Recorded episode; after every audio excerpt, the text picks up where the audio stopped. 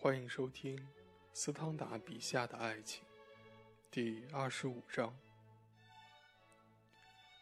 说到女人们的嫉妒，可以说她们是多疑的。这方面，她们比我们有过之而无不及。她们耗费很多的时间在爱情上，而无法分心旁顾，尤其无法去查验他们情人的行为。一个女人，由于有了嫉妒心，就会感到自己受到冷落、贬低，就好像自己总是在追赶一个男人，总以为自己受其情人的嘲笑，尤其嘲笑他脆弱的激情。他也想变得残酷些，然而在法律上，他不可能置他的情敌于死地。因此，女人的嫉妒可以说比男人的嫉妒。造成的感情创伤更厉害，他的虚弱无力的狂怒和自我蔑视，像心脏一样不停地跳动。我不知道有什么药方能治疗这么严重的、足以导致或横遭死亡的毛病。人们可以在宿命论者雅克书中的伯莱梅夫人的故事里看到法国的嫉妒。拉洛夫斯科说：“人们总是羞于承认有嫉妒心，而人们又以曾嫉妒过和能嫉妒为荣。那些可怜的女人甚至不敢承认她们曾经遭受过这类残酷的折磨，因为这太使她们显得可笑了。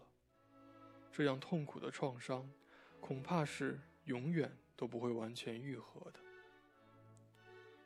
如果冷静的理念能用成功的希望来抵制幻想之火的话，我就会对那些由于嫉妒而遭到不幸的可怜的女人们说：男人们的不忠实和你们的不忠实之间的距离是很大的。你们的这种行动有一部分是直截了当的，有一部分只是一种征兆。由于我们的军事学校教育的结果，在男人身上。这种行动就没有什么征兆，而由于羞耻心的作用，这种行动相反在女人身上就是忠诚最具决定意义的征兆。一个坏习惯，则把它当做了男人的一种需要。在整个青春期里，那种人们在中学里称之为显赫人物的势力，也使我们把全部的虚荣，我们的全部功绩。都计算在这类成功中去了，而对你们的教育，则表现在相反的方面。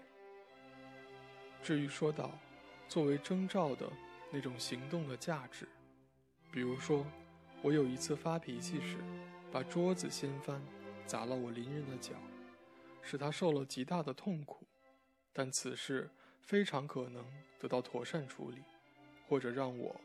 做个让他打一记耳光的手势。两性中不忠实的差别是非常实在的。一个恋爱中的女人可以原谅一次男人的不忠实行为，而一个男人就不可能。这就是区分激情之爱和赌气之爱的最重要的经验。在女人心中，不忠实的行为几乎会扼杀一个男的，而加倍。爱另一个男的，高傲的女人，由于虚荣而掩饰着他们的嫉妒。他们同一个他们所爱慕的、他们唯恐失去的，而又明知在他眼里他们并不太叫人喜爱的男人，一起度过许多沉默而冷漠的长夜。这大概是一种最痛苦的事，也是爱情中产生不幸的最多的一种原因。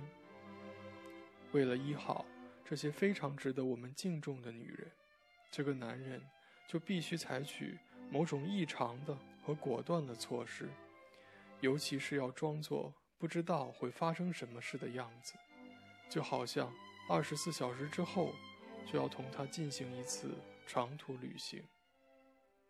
赌气是虚荣的一种举动，我不想让我的对手占了我的上风，而我。却要利用这位对手来显示我的价值。我要在他心中造成深刻的印象。人们就是为了这么一点事情，而表现得超乎情理之外。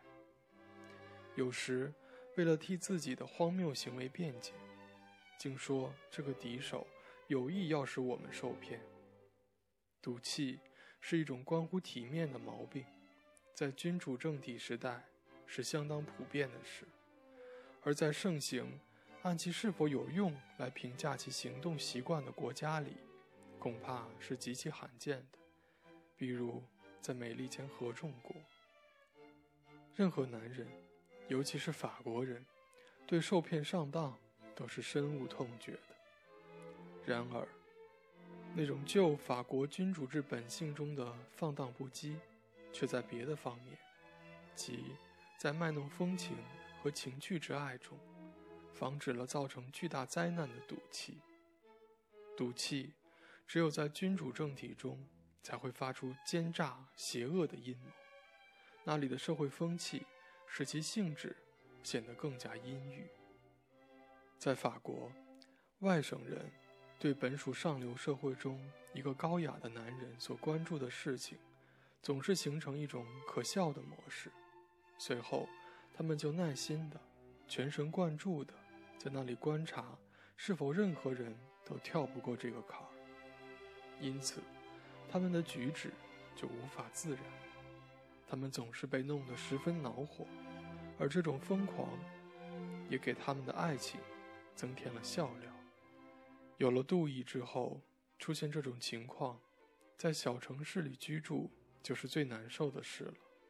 因此，当人们赞美他们中的某个女人的优雅处境时，你就必须想到这件事，连最宽容。和最高尚的感情，也会由于接触了文明产物中最低劣的东西，而变得无所作为。这些小市民专谈论大城市里的腐败堕落，以致使人觉得他们是难以忍受的。假如我任凭自己受我的情人的侮辱，他就会瞧不起我，而且不可能再爱我。或者说，赌气。就是极度的发狂。本集播讲完毕，感谢您的收听。